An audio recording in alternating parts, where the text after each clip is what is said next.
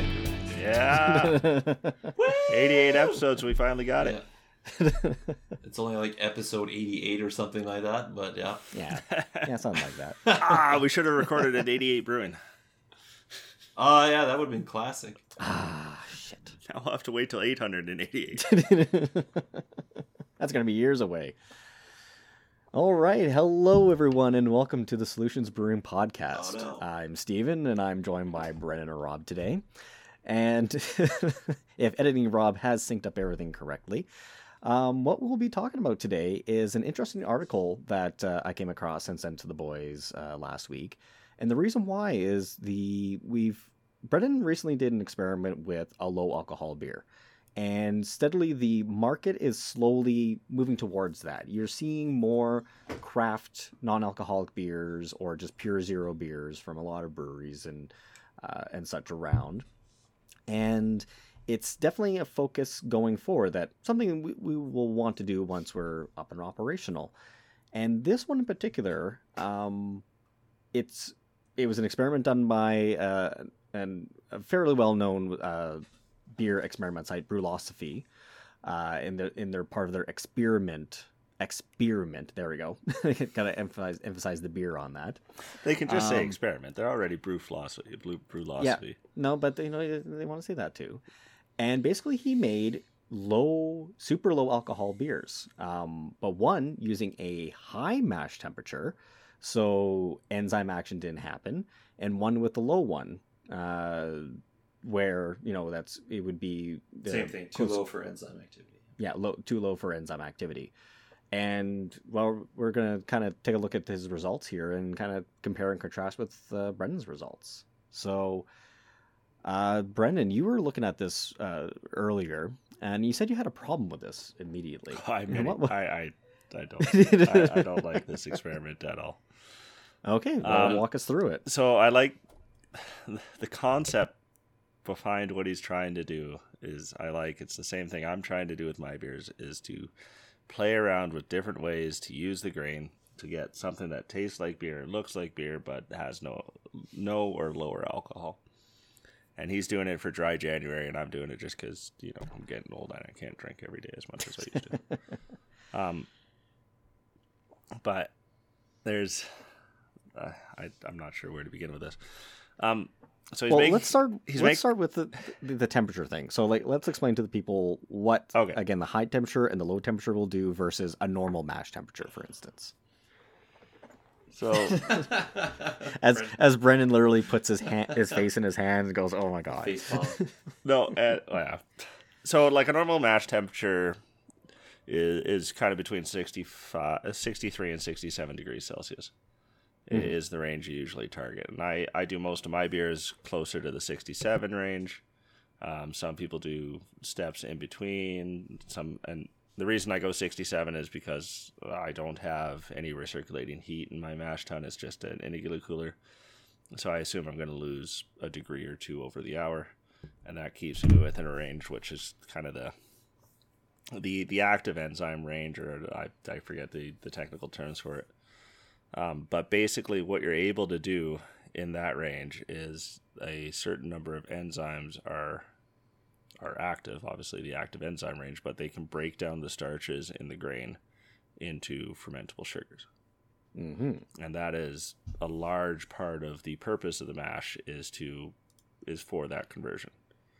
Because if you just take your grain you put it in the water and rinse it through with water you'll get a bunch of starch off of it and if you throw that in with some yeast the yeast is not going to be able to do anything with it uh, it's just too complex a molecule for the, the yeast to, to break down um, it's like too much potatoes and not enough cake um, But, but potato potato is the perfect vegetable. You can just have potato all the time. And even with a potato, you got to break down the starch for the yeast to be able to do something with it to make vodka. So, so anyway, that's that's kind of the range you target. Um, and what I tried to do with my experiment is to basically do a mash outside of that range that you're intentionally not pulling out the the sugars, uh, but you're still you do it for a longer amount of time so that there's some other activity that goes on and you get a lot of the proteins out of that grain that help to contribute to the the, the flavor profile, the mouthfeel, um, and that's that sort of stuff. There's a couple issues I have with this experiment, and I think we should probably link to it in the show notes or something like that, so that people can, Can- tell me how I'm can wrong. see. Um, but the the guy's got a noble goal. He wants to make a non-alcoholic beer. Um, the way that I've been doing it, and the way that is doesn't quite get to that, but he has to be below 0.5, or he has to be Yeah. below 0.05 to get to non-alcoholic. Zero point five is considered non-alcoholic. No, okay, yeah, alcohol, so below 0.5. Um, so he's designed his beer to ensure that he's below 0.5. Uh, but in order to do that, he's drastically reduced his grain bill. So the amount of sugar that's available in the grain that he puts in uh, would yield, uh, I think he says here, 0.26, assuming you did a normal mash and all that sort of stuff. So that's Mhm. kind of the issue I have with it is you're not you're not really building a beer at that point. You have two Yeah. pounds of grain in five and a half gallons of beer, there's yeah, I mean, yeah, you're not going to get It's the sugars basically watered down of. sugars is what you're doing at that point. Yeah. and you're not going to get the proteins or the other things that make it taste like beer. Um, so that's that's that's where I that's where my concern starts with this. uh, target uh, target color for the beer is an SRM of one. So So Yeah, almost and- and crystal for- clear. Yeah. yeah, and so And- and you look at the pictures at the end, and, and it looks like water, right? It It's cloudy cloudy water is what he made. Yeah, and like for reference, uh, grain starts at two usually, Yeah. two SRM or three SRM. That's your like your pale base malt or your pale p- pilsner malt Yeah. starts off of that. So it's it's um, what what was that alcoholic beverage from the like late nineties, early two thousands? Zima. It's kind of like Zima. Yeah, yeah. Yeah. Since I'm trying something different recording, there you go. I've, I pulled up the picture so people can see it. But yeah. Anyhow. Sorry, didn't mean to interrupt, but But yeah, so so th- so this gentleman like he he did really super low grain bill, but then he did low temp and high temp. Um, basically chasing chasing the same thing, but chasing it from different angles. Because the 64 degrees Fahrenheit, I think he which he had it uh, at. 79 Which is it. Oh no, 76. Oh yeah, so yeah, 76 Fahrenheit. The low end was 76 and then the high end was 179. Yeah, So with that, like, you know, 76 degrees Fahrenheit, which is that like 15 degrees Celsius, something like that. It's Uh, super 24 Celsius. 24 Celsius. So it's room temperature. So he basically had beer at room temperature, or the mash at room temperature, and then he had one pretty close to boiling at that point. Like uh, he's at 82 the Celsius. Yeah. yeah, he's like right up at the top there. Um, and and so again for our listeners, like that means that at that point, like n- yeah, like you're you're not pulling the, the the enzyme activity. You're just getting a bare amount of sugar, and it's reflected in his or uh, estimated uh, original gravities. Because for the one, he got 0.009, which is usually where most beers finish in that range, and his low end was zero point or one point zero zero four, which is like a dry beer, like super super dry beer, and then tried to ferment that. Um, but yeah, like uh, yeah, Rob, I, I was gonna say it. You've been able to look at it now.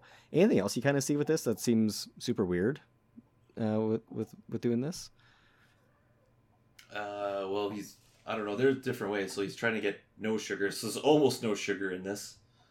Mm-hmm. Uh, and then he's using a regular yeast, like a yeast that you'd use if you did everything normally. Um, there are yeast made now that are meant to only ferment low. Low. They won't give you non-alcohol, but they'll give you really low, like two percent, one or two percent, maybe three. Uh, but let's see. He let ferment for five days. I don't really notice anything odd. Yeah, I, I'm not sure where you're going with that, Steve, but that Well, it's it's kind of like the other spot with the experiment because, like, again, he's not putting any anything like body wise into it, but the the the the back end of it is what he's basically trying to cover it up is with dry hopping it. Yes, Oh yes, yeah, okay, yeah, good point. Yeah, so so like he put again a, a token amount of you know to at the front at the top to give it some IBUs, but then he dry hopped it with a whole bunch of hops at the back end. Um, so like you know basically like what this is looking at like it's basically just like hop flavored water. I'm trying to find it in the thing where he says, yeah, he says does a bunch of hop additions. He does a 160 minute addition, yeah, which is not very much. Yeah, they're all going to be small amounts because again, and Oh, someone had a little incident there. yeah, the dog got caught up with my power cords. uh, but she's all right. Um, yeah, they're all going to be small hop additions because you have less sugars, so there's less sweetness to counteract with the bittering hop addition. And then it, there's not a, a ton to this beer, so there's a lot that you could overpower very quickly with the the dry hops.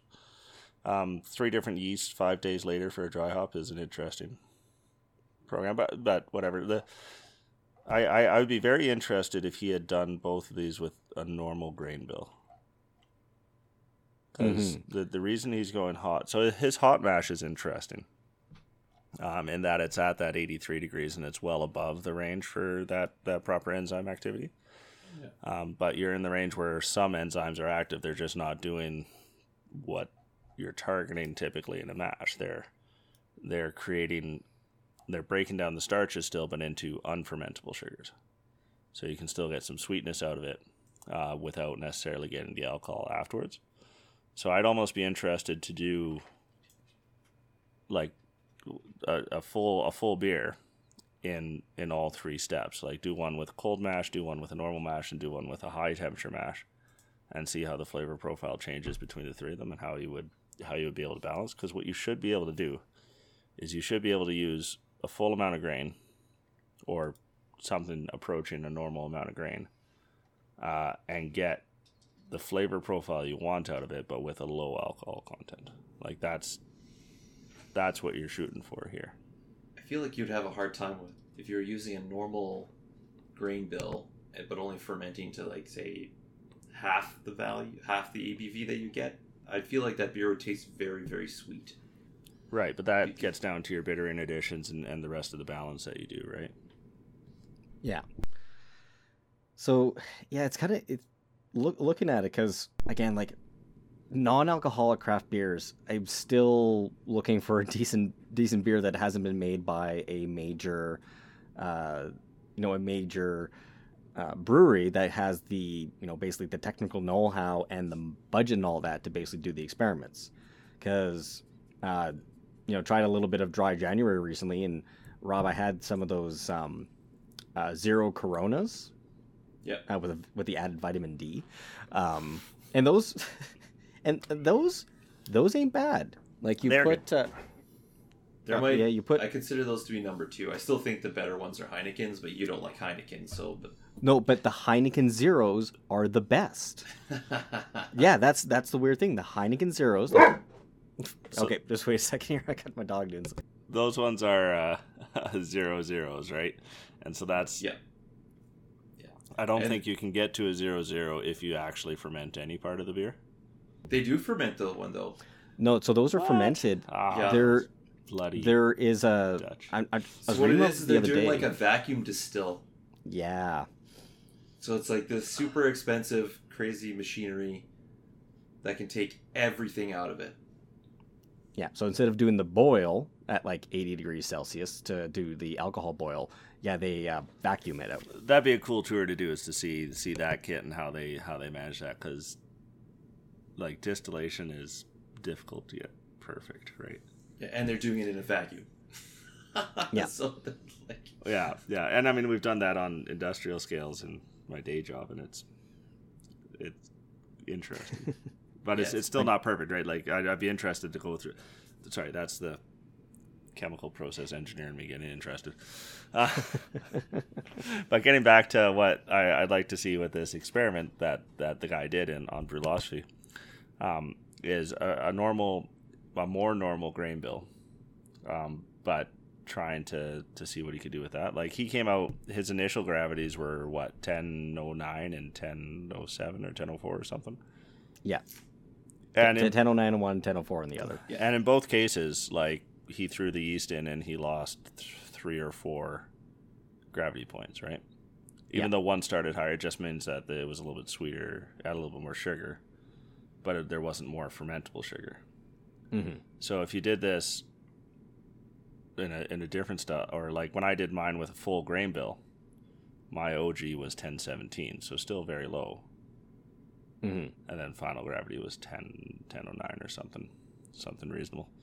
So you there's more sugar, obviously that's that you can just naturally pull off the grains. You're still not breaking down any of the starches into the additional sugar that you would typically get.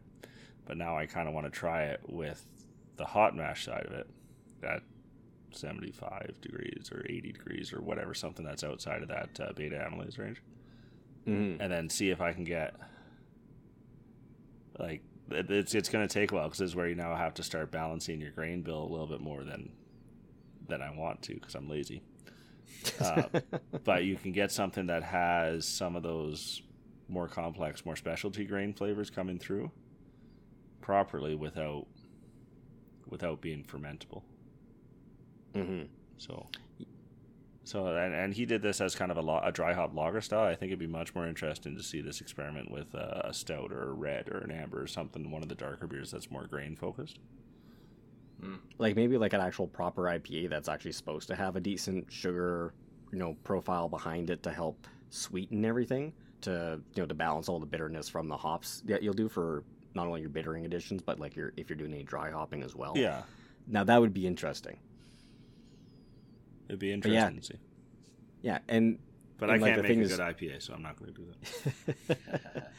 and that's the other thing looking at this like the, yeah these came out as dry hopped lagers, and yeah if you look at the pictures they, they look like yep cloudy cloudy like those glasses weren't cleaned like that's those are cloudy glasses sort of thing um so like maybe maybe that was the uh you know that that was acceptable and all that kind of stuff but i'd be drinking that i'd be like this is just hopped water. Like uh, it's something like at at least with brendan's brendan's was is like i can taste that this is the beer that i just had the full percentage of. I can taste it's just a little bit lighter in the body and all that.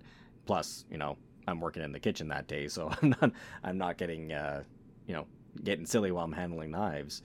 But uh yeah this might be something for yeah us to maybe try doing the high temperature range in the next one to try and pull uh, pull those flavors over without pulling uh, the sugars over. hmm Yeah, and it's interesting because he mentions in his tasting notes that his high, his high temperature one, he did feel like was in line with a typical American lager.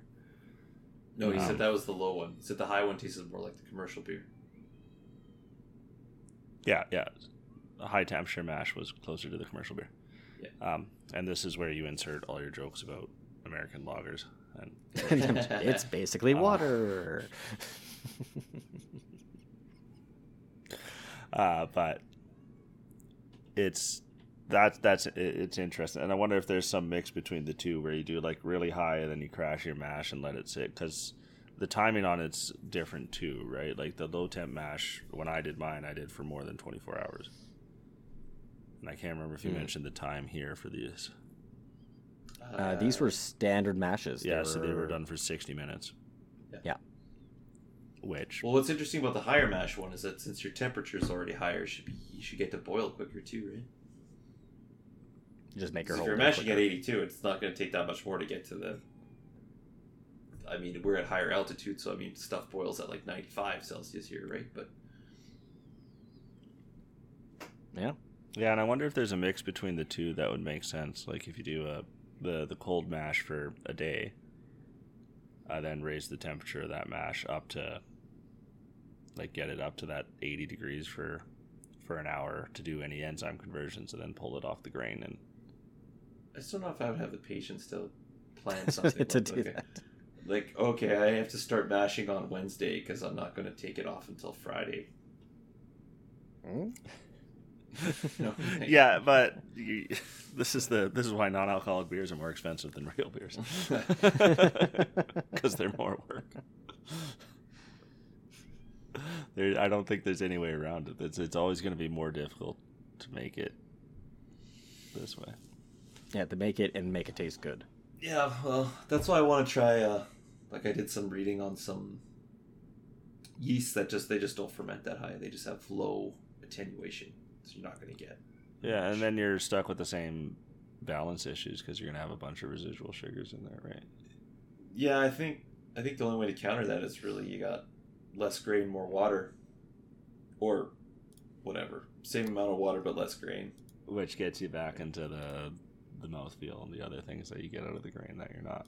So, but I, it'd be interesting to try, right? Like I I have no experience with those. I was using standard yeast for mine. Yeah, and and that's the thing. Like you could go through and do that, and uh, with the with the standard yeast, and again, I, I was, that's the other thing. That was such a waste of yeast.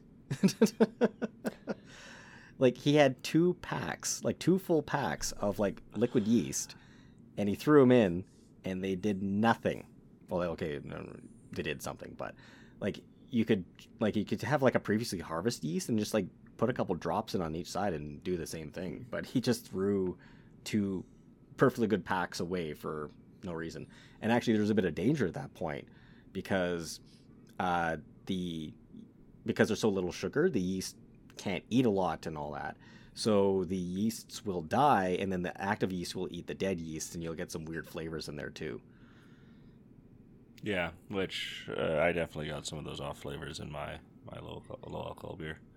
Mm. Uh, so there's a fermentation time thing. There's a, a dispersion element to it too. All your sugars are going to be more dispersed so in the in the five and a half gallons. Yeah, it's going to be lower concentration sugar, yeah, for sure. So then I'm wondering if this is why one of the reasons why I want to get a pressurable fermenter because I, I I believe if you do it under pressure, there's less less risk of those off flavors.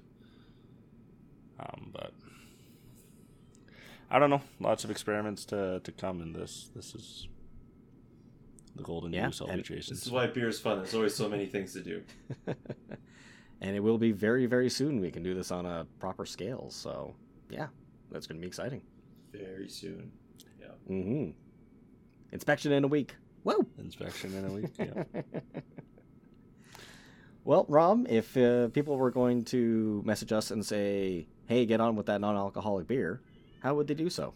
Sure. So we got our website, no problems at solutionsbrewing.com. Uh, well, that was email. Was I that- Why do I get those confused every time? I must be thinking email and saying, but anyway.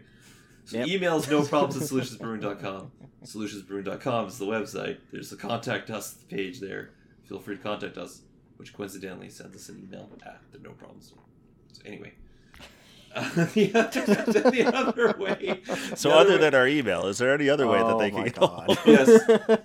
Instagram, Instagram at Solutions Brewing Co. And you should sign up for our newsletter as well. Yeah, I'm gonna blame it on chemo. I'm gonna say chemo brain is still a thing, even though it's been almost a month now since I had my last one. Three weeks.